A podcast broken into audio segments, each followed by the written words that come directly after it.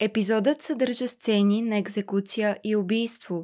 Съветваме слушателите да бъдат внимателни, тъй като подобно съдържание би могло да е чувствително за някои хора.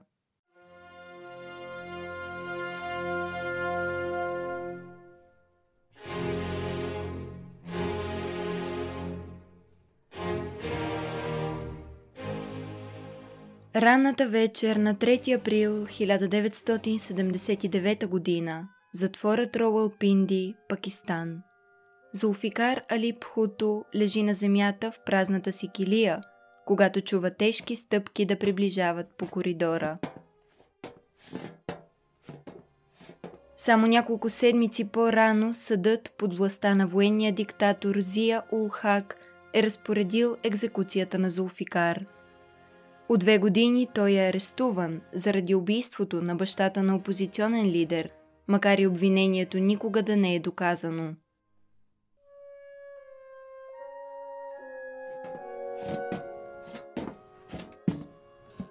Стъпките се чуват все по-близо до бившия премьер на Пакистан –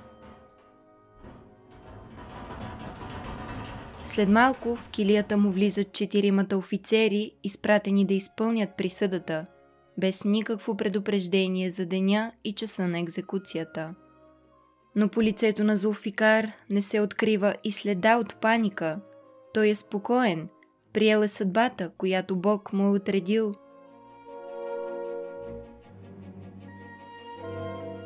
Позволете ми да се изкъпя и да се обръсна, казва той на офицерите – този свят е красив и аз искам да го напусна чист. Последната вечер от живота на първия демократично избран министър-председател на Пакистан е започнала. Два часа и 4 минути след полунощ Зулфикар вече стои до своя екзекутор. Последният прошепва нещо в ухото на бившия премьер, а след това натиска лоста.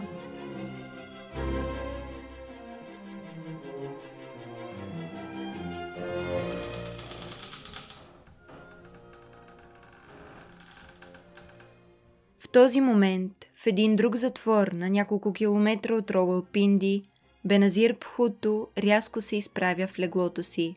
Въпреки всички успокоителни, които е взела преди да заспи, тя знае, усеща как тъкмо в този миг баща й увисва на бесилото. Най-скъпият ти човек, най-голямото й влияние я напуска без предупреждение.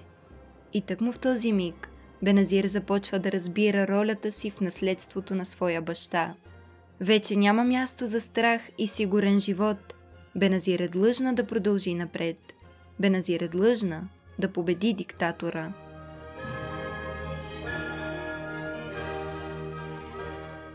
Сега, в кошмара, който бе погълнал Пакистан, каузата на баща ми беше станала моя собствена кауза. Почувствах го, докато стоях на гроба на татко. Усетих как ме изпълват силата и убеждението на неговата душа. В този момент си обещах, че няма да спра, докато демокрацията в Пакистан не бъде върната. Че светлината на надеждата, която баща ми бе запалил, ще бъде запазена жива и занапред. Той беше първият лидер на Пакистан, който говореше от името на целия народ и не защитаваше просто военните или елита. От нас зависеше да продължим неговата кауза.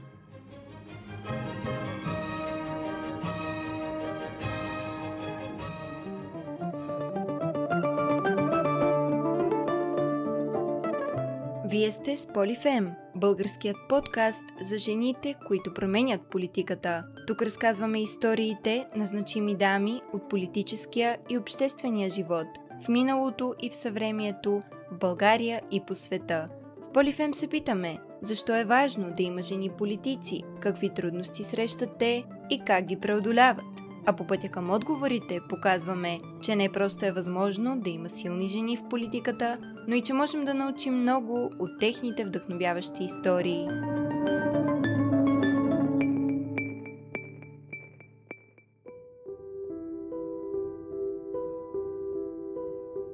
Аз съм Катерина Василева и днес ще ви разкажа историята на Беназир Пхуто, първата жена лидер на Пакистан и на страна от мюсюлманския свят изобщо – Нейният живот е наситен с бурни събития и затова често е оприличаван на древногръцка трагедия.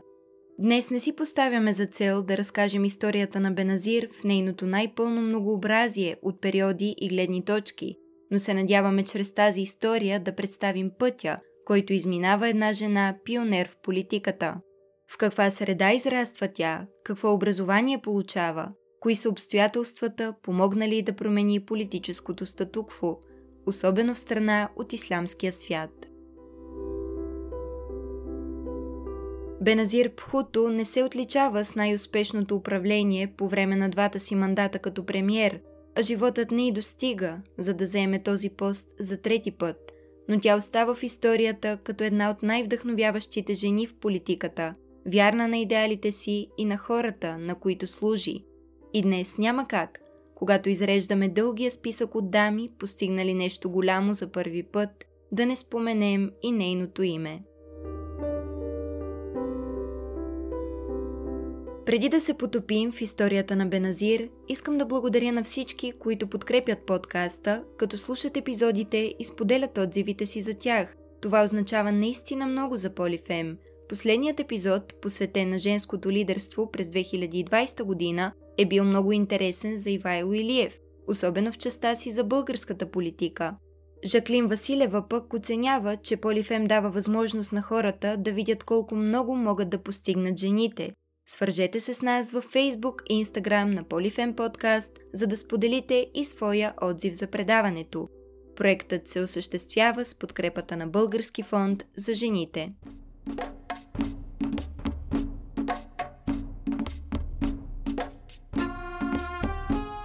Да разкажем историята на Беназир Пхуто означава да разкажем историята на Пакистан. Държавата и нейният бъдещ лидер са всъщност почти връзници – Пакистан се ражда през 1947 година с отделянето на мисюлманската от индуистката част на Индия. Това е една от страните с най-голямо население в света. Предвид региона, в който се намира Пакистан, не е трудно да си обясним защо историята му е изваяна от военни конфликти. За по-малко от век съществуване на световната карта, Пакистан се е впускал в редица войни, особено с съседна Индия – в рамките на десетилетия в страната се осъществяват и няколко военни преврата.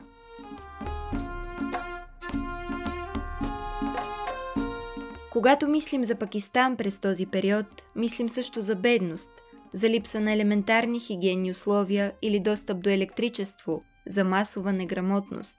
С огромния си бюджет за военна екипировка и поддръжка на религията, Пакистан предоставя подходяща среда и за развитието на тероризма.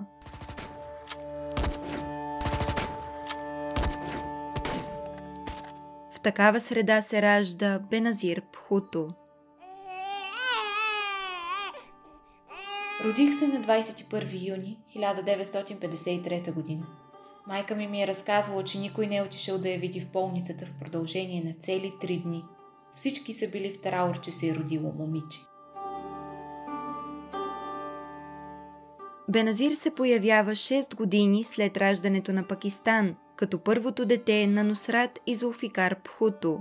Баща й, който 20 години по-късно ще стане първият демократично избран премьер на Пакистан, е най-влиятелната фигура не само в детството на Беназир, но и в целия и живот. Аз съм това, което съм, защото съм дъщерята на Зулфикар.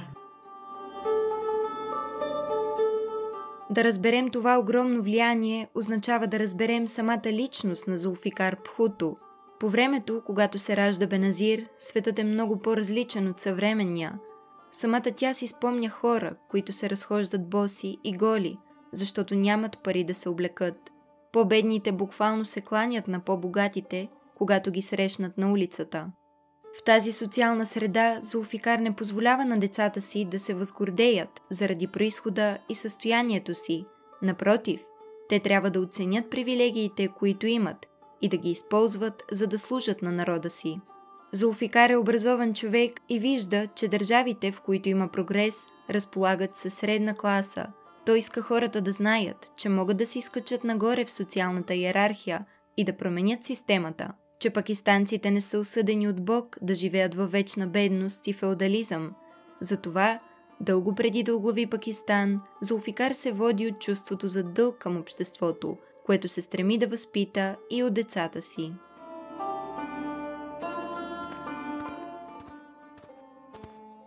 По-късно Беназир си спомня какво и казва Зулфикар, посочвайки към земите на семейство Пхуто.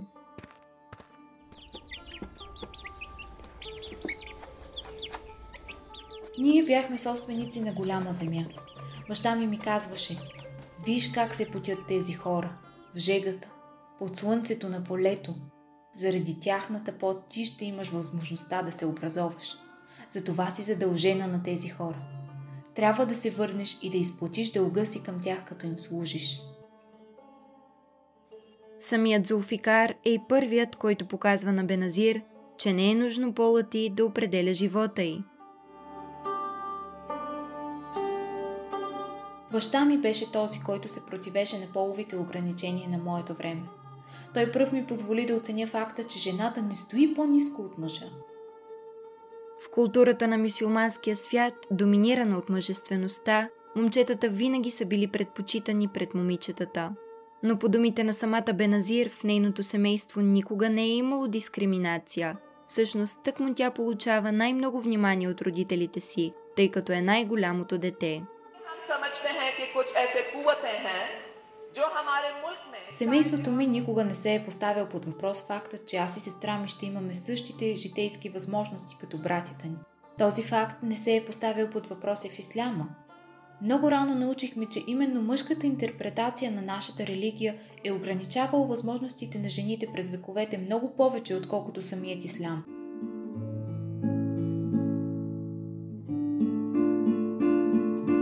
Липсата на полова дискриминация в семейството, прогресивните му възгледи и силният акцент, който Зулфикар поставя върху нуждата от добро образование, изпращат Беназир в Америка още на 16 годишна възраст. Годините, през които се формира като личност, младата жена прекарва в чужбина. Беназир започва висшето си образование в Харвард а след дипломирането си през 1973 заминава за Оксфорд, където следва философия, политически науки и економика. Но определящи за младата жена остават годините прекарани в САЩ. Там тя учи в разгара на Виетнамската война, по времето на Робърт Кенеди и Мартин Лутър Кинг. Това са години на протести и граждански активизъм, подкрепен от силните идеали на обществото. Беназир участва активно в тези събития, като се включва в антивоенните протести. Anti-war demonstrators protest U.S. involvement in the Vietnam War in mass marches, rallies and demonstrations. Тъкмо тогава младата жена разбира, че ако нещо не ти харесва, имаш силата да го промениш. Нейното поколение израства, спасявайки света пред очите й. Тогава защо и тя да не може да промени статуквото? Години по-късно Беназир успява да осъществи промяната, а политиките, които ще развие по време на управлението си, са резултат от ерата на протестите и от времето на засилен активизъм, прекарано в университета Харвард.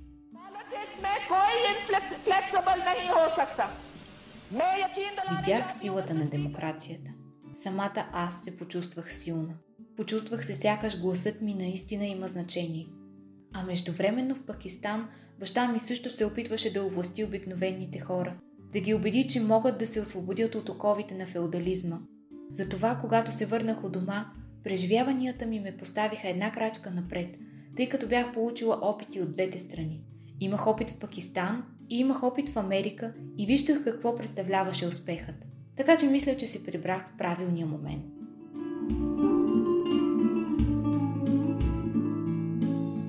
По това време обаче моментът на прибирането едва ли е изглеждал като най-подходящият.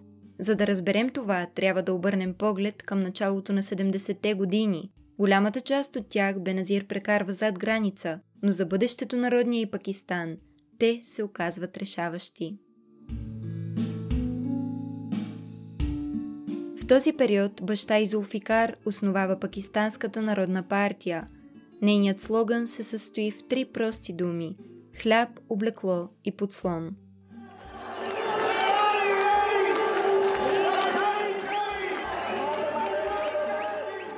Тези простички обещания се оказаха обединяващия стремеж на Пакистанската народна партия. Фундаменталните нужди, с които милиони бедни пакистанци не разполагаха.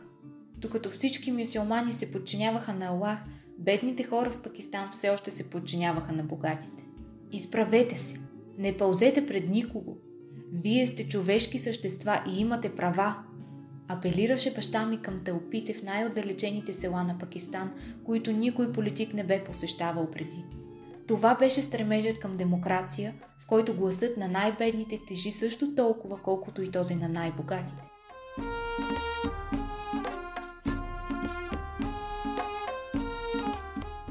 Като основател на Пакистанската народна партия, Зулфикар първо става президент, а след това и премиер – Започва програма за модернизация на Пакистан. Зулфикар преразпределя земята, осигурява образование за милиони хора, национализира големите индустрии, гарантирайки минимални заплати и трудова сигурност, бори се с дискриминацията. Плодовете на тези промени обаче не оцеляват твърде дълго. През 1976 година за началник штаб на армията е назначен Зия Улхак, тъй като е смятан за най-малко опасен от пакистанските генерали. А съвсем скоро, през лятото на 1977, Беназир, вече приключила с образованието си, най-после се прибира у дома.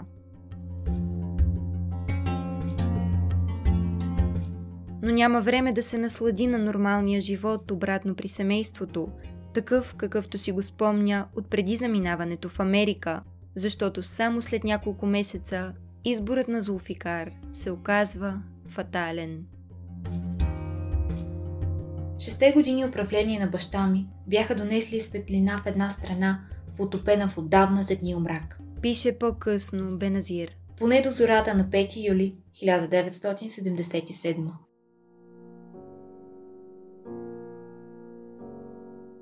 Това е датата на военния преврат, с който армията сваля Зулфикар от власт.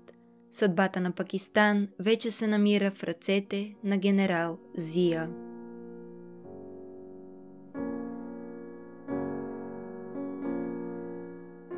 Следват тягостни години за Пакистан и за самата Беназир. Бързо става ясно, че управлението на Зия ще се утвърди като най-лошият период в историята на страната. Страхът обгръща Пакистан, докато новият управник въвежда военно положение и започва засилена исламизация. Конституцията, прията по времето на Зулфикар, е бързо отменена и на нейно място са въведени законите на шерията. Започват публични екзекуции и наказания в цялата страна. Забранени са политическите партии, въведена е медийна цензура. По време на свещения месец Рамазан дори е забранено да се храниш на публични места – Смъртната присъда вече се прилага за много действия, смятани за престъпления, а презумпцията за невинност е обърната. Обвиняемият вече е виновен до доказване на противното. В допълнение към това е забранено и информацията за съдебните процеси да става обществено достояние.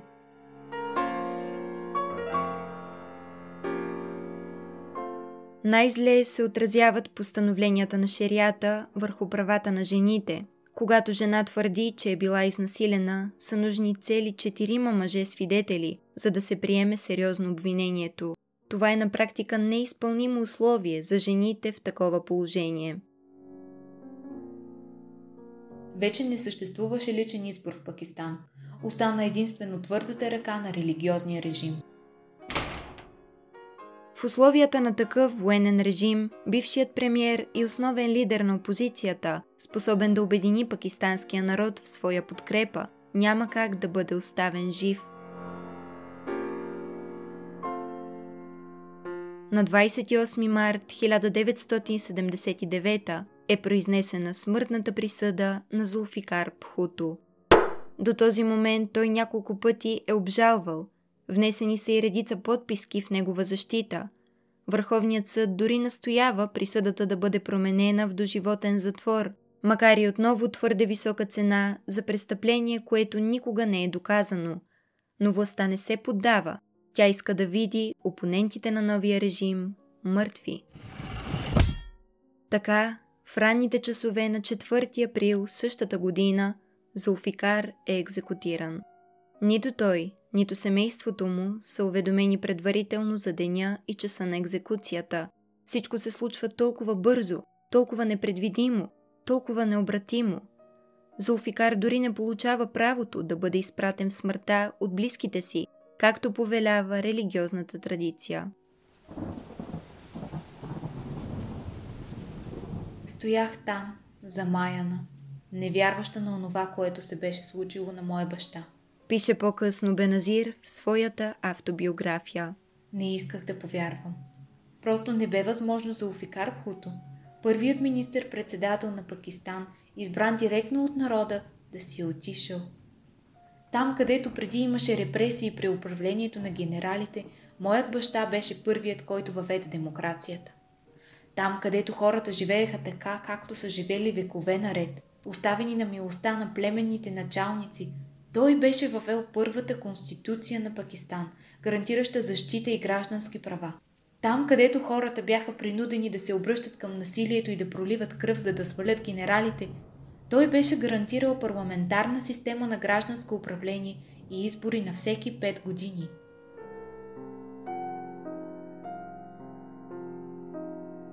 Но колкото и да е силен ударът от смъртта на Зулфикар върху собственото й семейство и върху демокрацията в Пакистан, Беназир не си позволява да се предаде. В тези най-тъмни дни тя запазва онази светлина, с която баща и дълги години е огрявал над нея и над страната си. Баща ми знаеше, че можеш да затвориш човека, но не и идеята. Можеш да заточиш човека, но не и идеята. Можеш да убиеш човека, но не и идеята. Зия беше слаб за този факт, а и се опитваше да изпрати друго послание към народа. Погледнете своя премиер. Той е направен от плът и кръв, като всеки обикновен човек. Какво добро му носят неговите принципи в този момент – той може да бъде убит по същия начин, по който всеки от вас може да бъде убит. Виждате ли какво правим с вашия премиер? Представете си тогава какво можем да направим с вас.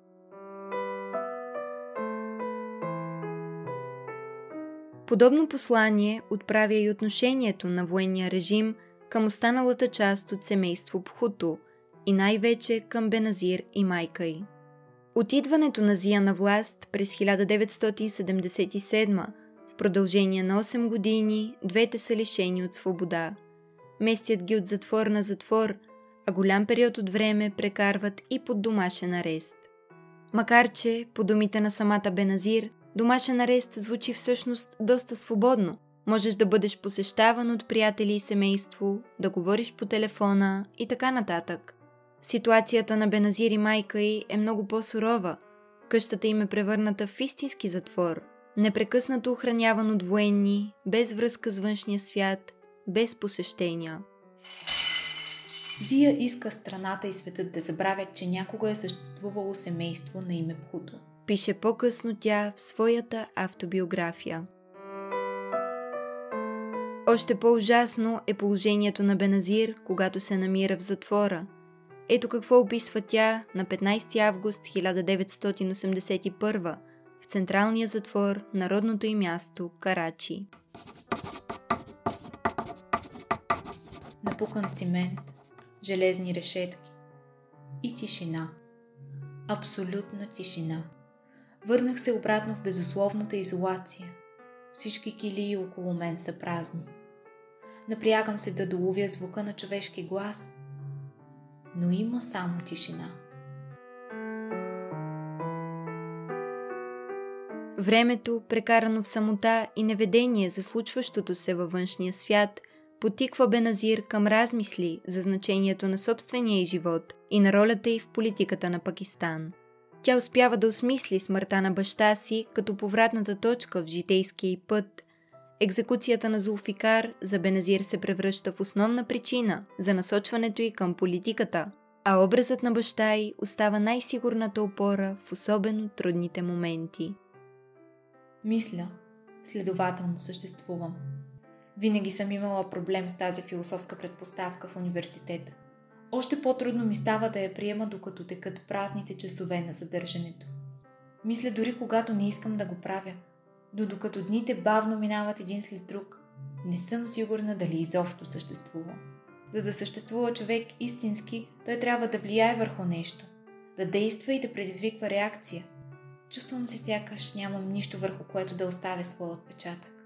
Но отпечатъкът, който баща ми остави върху мен, ми помага да продължа. Издръжливост, чест, принципи. В историите, които баща ми ни разказваше докато бяхме деца, семейство Пхуто винаги побеждаваше в моралните битки. Заредена с вярата и спомена за баща си Зулфикар, Беназира готова да победи и в тази битка, а това е най-голямата битка на нейния живот – битката с диктатора Зия. През 1984 година Беназир най-после е освободена, за да замине в чужбина по медицински причини. Следващите няколко години тя прекарва в изгнание. Като фактическият председател на Пакистанската народна партия, Беназир обединява нейните членове извън страната. Апартаментът и в Лондон се превръща в неофициалната централа на партията, където се провеждат редица политически събрания –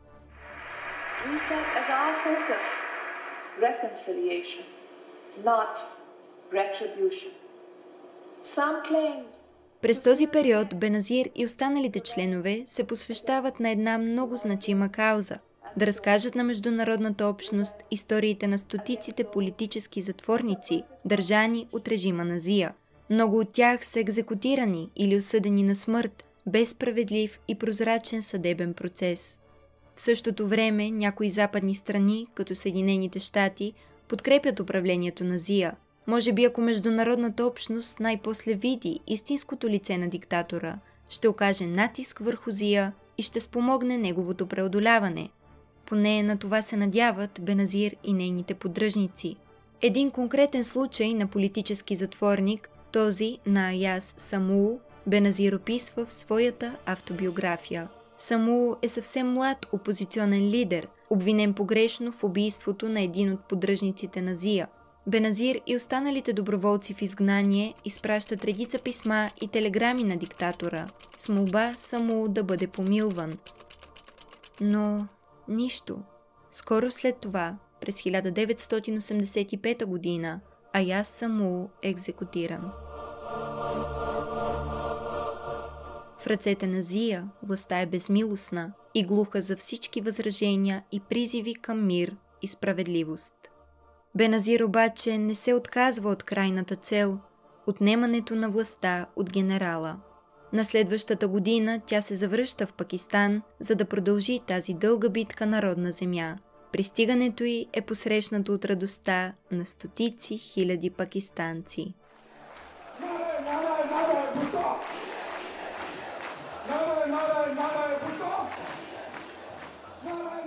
Стотици цветни балони полетяха към небето, щом се отвориха вратите на летището. Розови листа вместо сълзотворен газ изпълниха въздуха. Гирлянди от цветя прелитаха около нас. Да живее Пхуто! Да живее! крещяха огромните тълпи. Пред тези тълпи, кипящи от щастие заради завръщането на жената, която признават за свой лидер, Беназир се изправя, за да говори.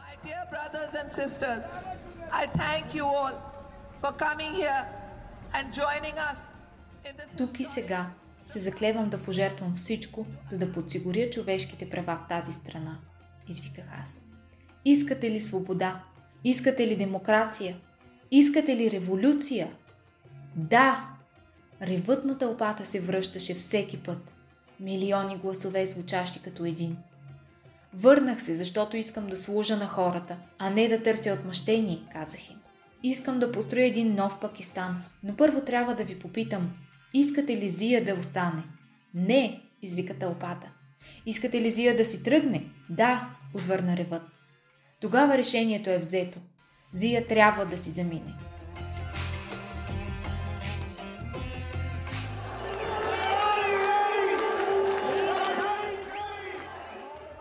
На тази цел Беназир посвещава дори и сватбения си ден. След връщането си в Пакистан, тя се съгласява на уреден брак с Сиф Ал-Зардари, нейн връзник от семейство на земевладелци и политици. Сватбата им в края на 1987 става известна като Народната сватба, превръщайки се в истински политически митинг. В деня на събитието излиза официално съобщение на Беназир, което гласи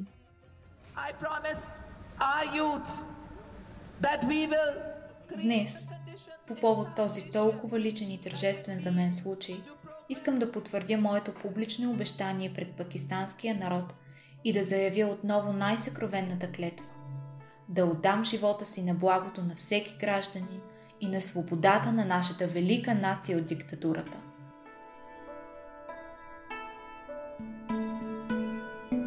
Скоро възможността за действие е на лице.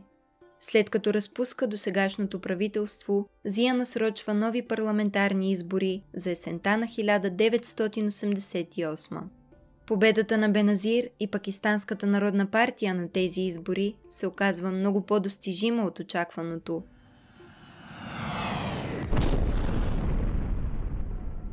На 17 август същата година Зия Улхак загива в самолетна катастрофа на път за Исламабад. Обстоятелствата около смъртта на генерала стават причина за редица конспиративни теории, но до днес катастрофата остава забулена в мистерия.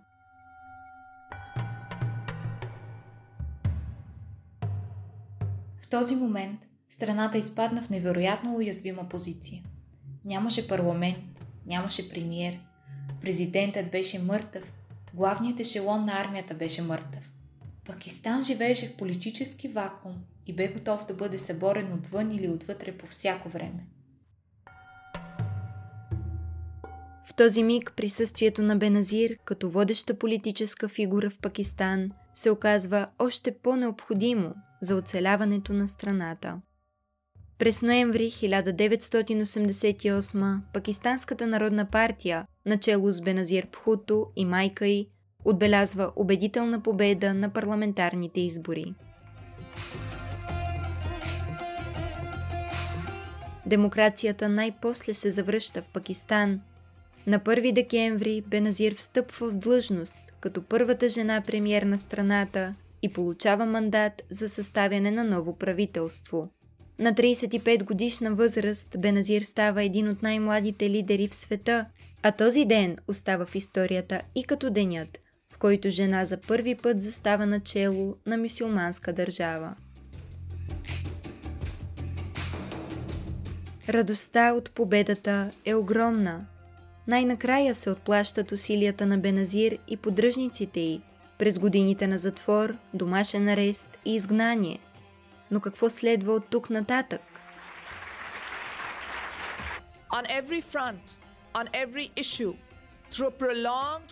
Веднага след встъпването в длъжност като министър-председател, Беназир освобождава всички политически затворници, арестувани по времето на Зия.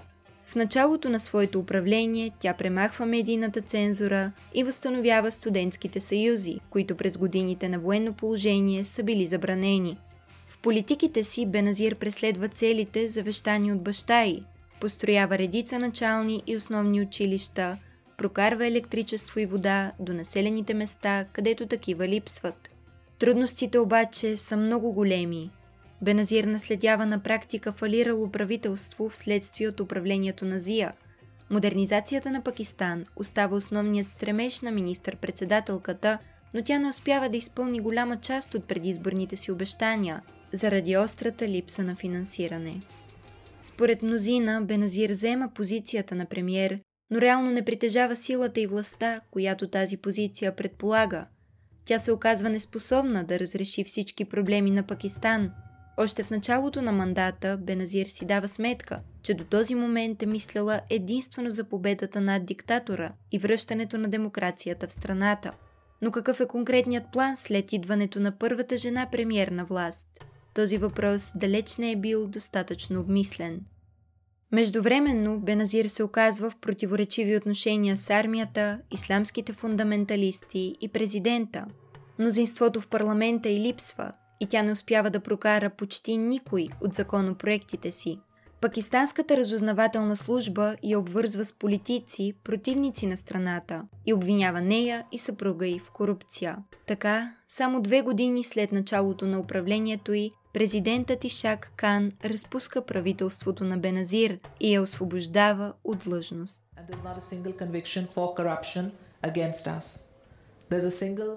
Въпреки този провал, Беназир остава оптимистична в своя политически подход. По време на първия мандат бяхме още много неопитни.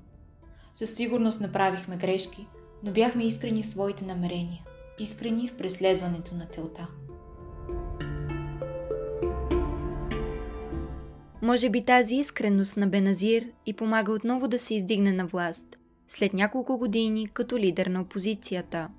През 1993 тя е повторно избрана за министър-председател на Пакистан. През втория си мандат Беназир се опитва да наблегне върху економическата и външната политика на страната. Усилията й обаче и този път не се овенчават с успех. Проблемите в управлението на Беназир единствено се задълбочават с течение на времето.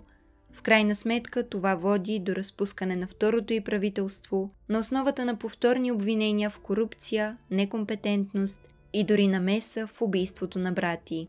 За самата Беназир тези обвинения никога не са доказани, но съпругът ти, Асиф, е осъден и прекарва следващите няколко години в затвора. Семейството му и до днес продължава да отрича обвиненията.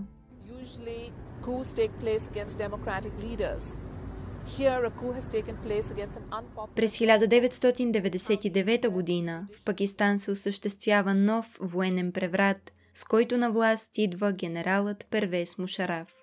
При това стечение на обстоятелствата, Беназир е принудена отново да напусне родната си страна и в зората на новия век да замине в чужбина.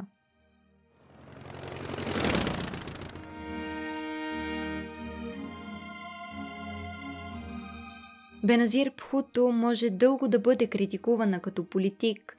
През двата си мандата тя не успява да изпълни всичките си обещания за обновлението и модернизацията на Пакистан – но не трябва да забравяме, че тя е на власт в условия на изключително етническо напрежение в страната и региона, което допълнително осложнява задачите й. Да бъдеш жена пионер предполага големи трудности, които не са спестени в живота и управлението на Беназир Пхуто, но именно това, че тя е първата жена премьер на мисюлманска страна и осигурява място в историята. Може би най-голямата заслуга на Беназир е именно посланието, което тя отправя към жените по света и особено към жените мюсюлманки.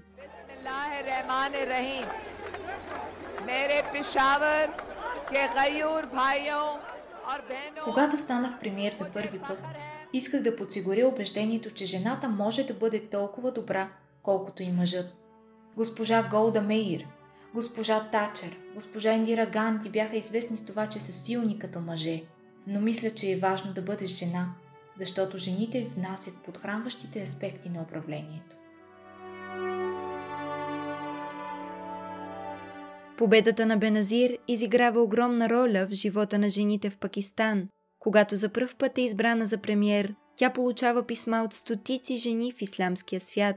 В тези писма дамите споделят с нея възхищението си от Беназир, която ги вдъхновява да бъдат по-самостоятелни и да започнат да работят. В контекста на съвременния свят е трудно да си представим, че само преди няколко десетилетия се е смятало за непристойно жена да работи редом с мъжете.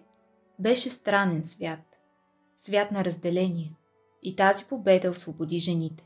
Те си казаха, ако министър-председателят ни е жена, защо и ние да не можем да работим?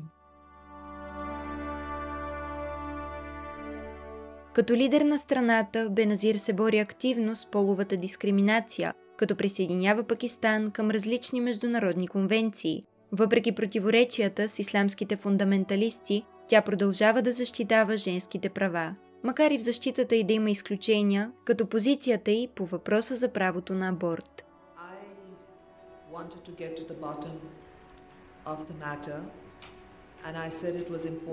Със сигурност не можем да наречем годините на Беназир на власт напълно ефективни и ползотворни, но все пак трябва да й признаем отдадеността на политическата кауза. Няколко години след края на втория й мандат, в интервю пред Американската академия на постиженията, Беназир се обръща назад и рефлектира върху собствените си постъпки и върху грешките на своето управление. Когато се обръщам назад, разбирам, че сега бих подходила по много-много по-различен начин. Но все пак човек се учи с опита. Попитаха ме, как успяваш да взимаш правилните решения? Ами, чрез опита. А как получаваш този опит? Като взимаш грешните решения. От двата си мандата като премьер, Беназир е научила, че е важно да се вслушваш в хората, които управляваш. Преди, когато застава пред тълпите, бившата министър-председателка им споделя какво правят тя и правителството й, но с времето осъзнава, че няма нищо по-важно от това, което самите граждани смятат, че трябва да правиш. Няма нищо по-важно от активното вслушване в техните нужди и искания. Затова с годините Беназир се научава да включва всички групи хора в обществения дебат, дори тези, които не я подкрепят като политик. С тях управляващите също трябва да общуват непрекъснато. Това е единственият начин да преминеш успешно през трудностите на властта и да спечелиш доверието на гражданите, които управляваш.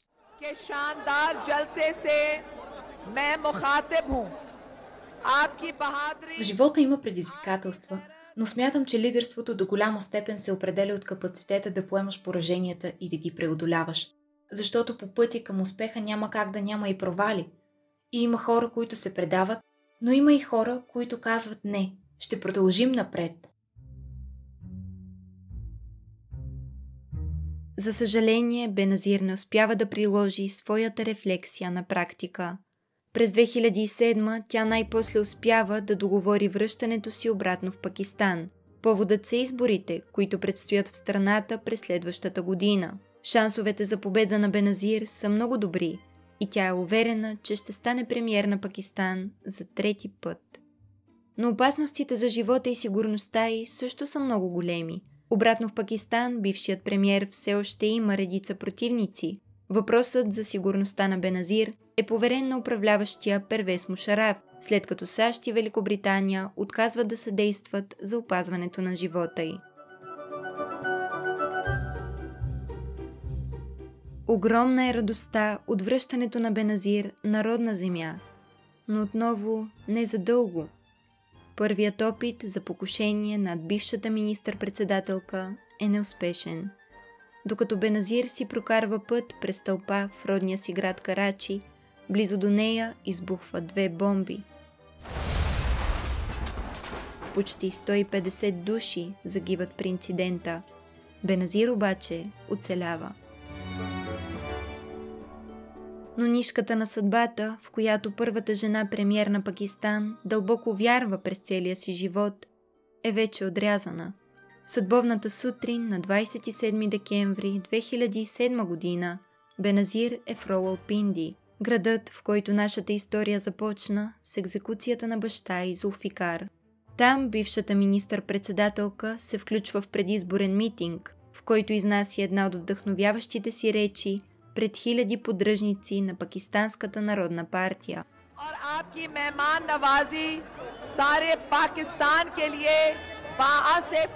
В тълпата обаче се крие и смъртта. След края на митинга, Беназир се качва в бронираната кола, която би трябвало да я отведе на сигурно място. Но по пътя през събралото се множество, бившият премьер не може да му устои. Беназир се показва през прозореца на колата и помахва на поддръжниците си за последен път следващия миг въздухът се изпълва с изстрели. Няколко тягостни секунди по-късно идва и взривът на атентатор-самоубиец. Заедно с Беназир в атаката умират повече от 20 души.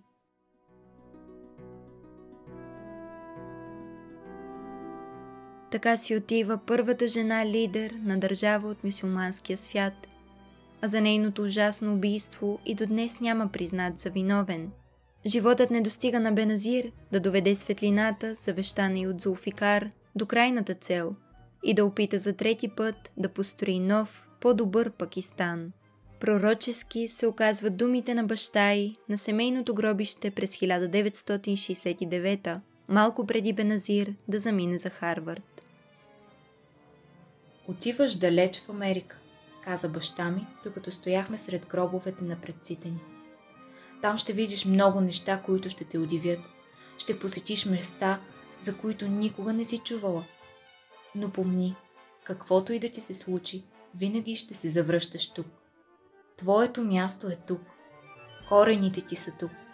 Прахът, кълта и жегата на ларкана са в твоите кости. И тък му тук ще бъдеш погребана.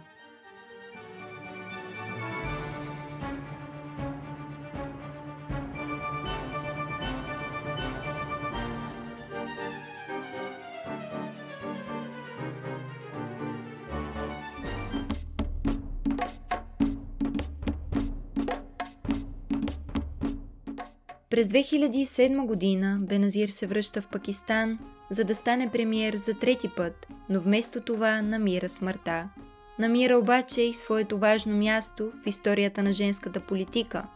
Трудно е да си първата жена във властта, особено в патриархална страна, която има пред себе си твърде много проблеми за разрешаване. Но Беназир отдава целия си живот на идеалите за демокрация и свобода и на стремежа си да модернизира Пакистан чрез тези идеали. И макар пътят и в политиката да е изваян от неуспехи и противоречия, споменът за нея остава. Остава и вдъхновението от нейното силно послание към всички жени по света. Въпреки провалите и въпреки критиката, въпреки страданието и перипетиите, вие можете всичко.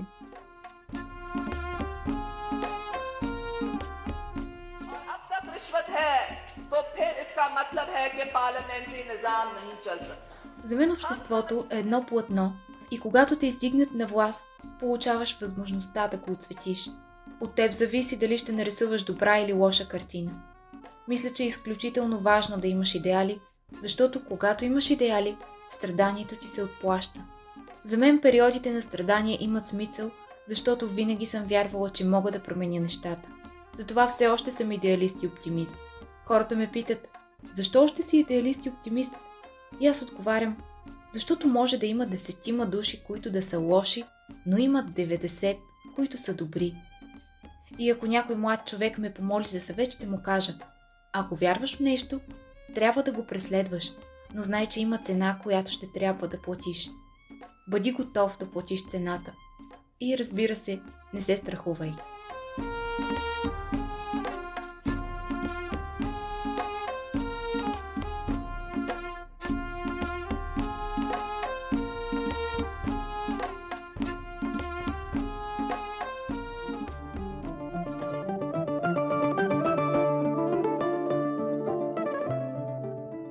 бяхте с Полифен подкаст. Ако епизодът ви е харесал, не забравяйте да споделите отзив в социалните мрежи. Последвайте Полифем във Facebook и Instagram за още интересни истории от света на женската политика. Епизодът е изготвен от мен, Катерина Василева, а подкастът съществува благодарение на Български фонд за жените. От мен до скоро и не забравяйте, жените имат място навсякъде, където се взимат решения.